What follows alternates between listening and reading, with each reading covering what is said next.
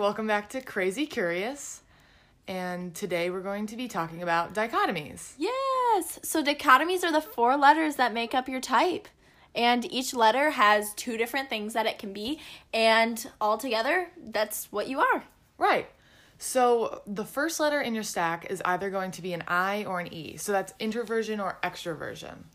I feel like a lot of people think they know what this means, but most people would alone on their own d- identify as ambiverts, which is kind of the middle ground, which is why we're here to further explain it. So, introverts focus inward. So, they feel a little overwhelmed by too much outside expo- experience and they focus on internal thoughts. Like, they seem to draw more inspiration from what they're already thinking, what's already going on inside their head, rather than like what's external to them. And so, like, for them they like to be alone and like their own inspiration and their own thoughts really can entertain them more than they could for extroverts who need more stimulation. Right. Oftentimes if they're seeking some kind of entertainment or or time to gather their thoughts rather than seeking outside experience to kind of stimulate mm-hmm. their thought process, they will actually isolate themselves, not in a weird way, but just in order to gather themselves because they yeah they draw a lot from their thoughts and feelings internally. Yeah. I like to think that like if somebody has a pursu- creative pursuit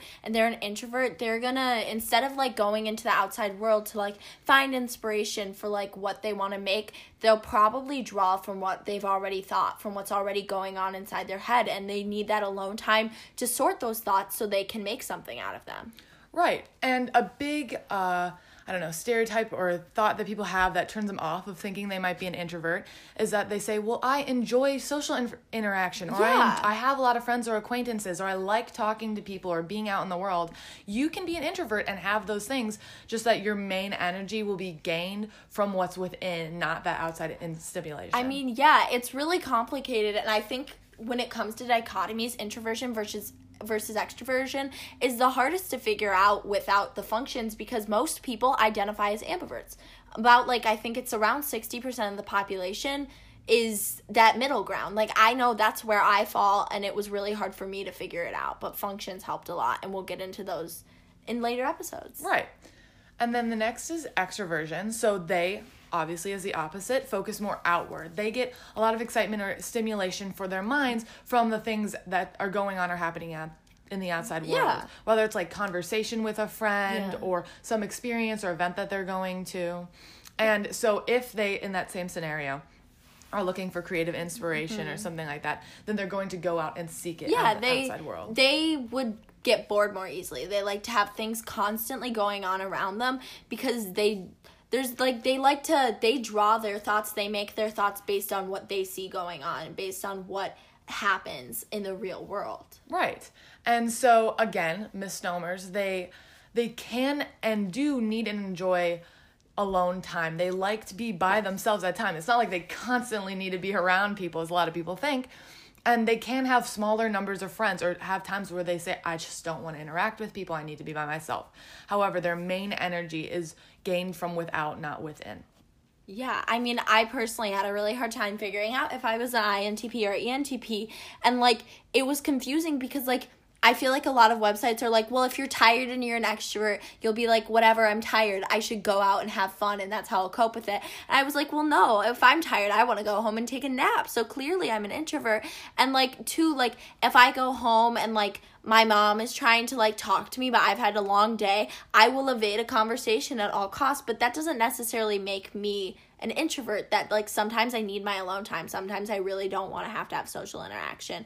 And I was able to figure it out eventually through like learning about functions and the realization that like within the system of MBTI I can be an intro- extrovert but like I still can identify as an ambivert instead because that's what I feel I truly am outside of like an individual system. Absolutely. Yes. MBTI is a lot more flexible in these different letters than a lot of people mm. think, and that is because of functions, which we will get into. personality into. is fluid. Right.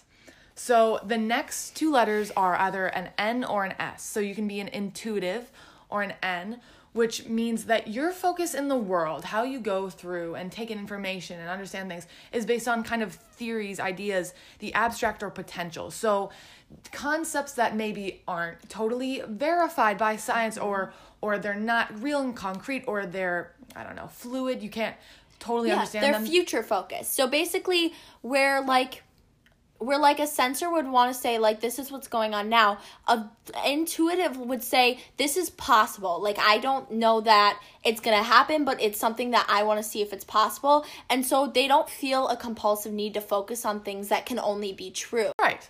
And so as an example is they often and even not even focused into like the future or just Mm-hmm. basic decisions when they look at the world a lot of intuitives see patterns or or uh, underlying connections that Yes. may not that they're not there but that to other people might see confusing. So a great example is in the book Thief. This is uh, a book that's famous for really interesting description and simile and metaphor. And one that I take note of is the the breakfast colored sun, where they describe Yeah. the sun as colored like a breakfast. And uh, I've saw seen a lot of reviews that are like, this is this makes no sense. It's so confusing. Yeah. Well, to an intuitive, that is the kind of connections that they make. That they see these two seemingly unrelated things and connect them together to create kind of an idea. Like when you hear about people, like in theory, think of it this way: when you hear about people seeing a color and like connecting it with a taste, it's kind of like that. They just connect weird things together that don't really go together, but it's just part of who they are. Right. And so then we've got sensors, which sensors focus on the real or the practical practical things that they're excited by what's happening in the world today, the actual, you know, mm-hmm. what has been tried to true and tested or what do I think is really going to happen in my life? You know, what's happening now or what have I experienced? Yeah, and for that reason, instead of like drawing on like what's possible for the future to predict the future, a lot of times they'll look more to past experience to say if this is what's happened in the past, this is what will most likely happen in the future instead of just kind of like looking solely to the future and making predictions based off of maybe like internal an internal system that they kind of have going. Absolutely. And a lot of sensors are also very now focused. So it depends on what kind you are, which again goes into functions. Yes. But you can be very focused on what is happening right now. I want to experience the world as it is in this Yes. moment. And that is something that I really value about a lot of sensors because neither both of us are intuitives, but I really Yes. like that idea that sensors can be very present in the moment. I mean, that's yeah. I'm. I even I find myself trying to be more present in the moment and just trying to make the most of life as it comes. Right. And so then, so our next two letters are T and F. So Yes. thinking and feeling. Yeah. You have two thinkers here. Right.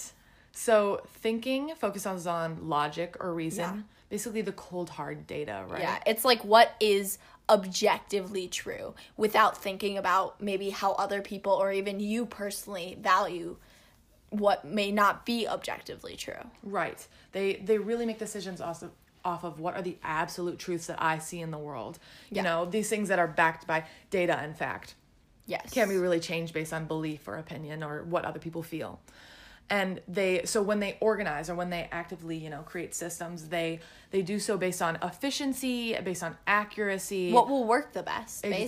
basically. Right. Well, a feeler would say what would work what the best would work the be- best scientifically like what would like what on a data level like data and numbers what would practically be the most efficient Yes. Then feelers are based on more emotion and values. Now people think, oh, they're over emotional or oh, No, not it's true, necessarily. right? They use their own morals, what they have decided about them worlds themselves, their subjective truths in order to make big decisions. yes so if they're going to organize they think it's more important maybe to or, maybe to organize instead of what's objectively better to what's going to create the most harmony and cohesiveness and make people be the most happy with each other Exactly. They often utilize empathy and just defining what truth really means. Mm-hmm.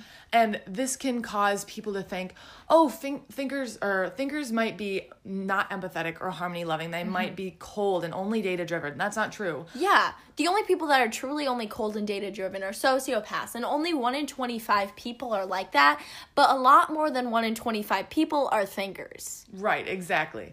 And then feelers on the flip side can be seen as, oh, they're not organized or reasonable or logical. And that's not true also. Yeah, for sure. I've I've met some feelers that like really they're very practically oriented and they're very logic driven and they really want cold hard facts. It's just they do think it's really important to value people's feelings too. Right. Ultimately, that's more important to Yes. them when making decisions. So, lastly, is judging and perceiving. So, you'll either be a J, a judger, or a P, Mm-hmm. perceiver.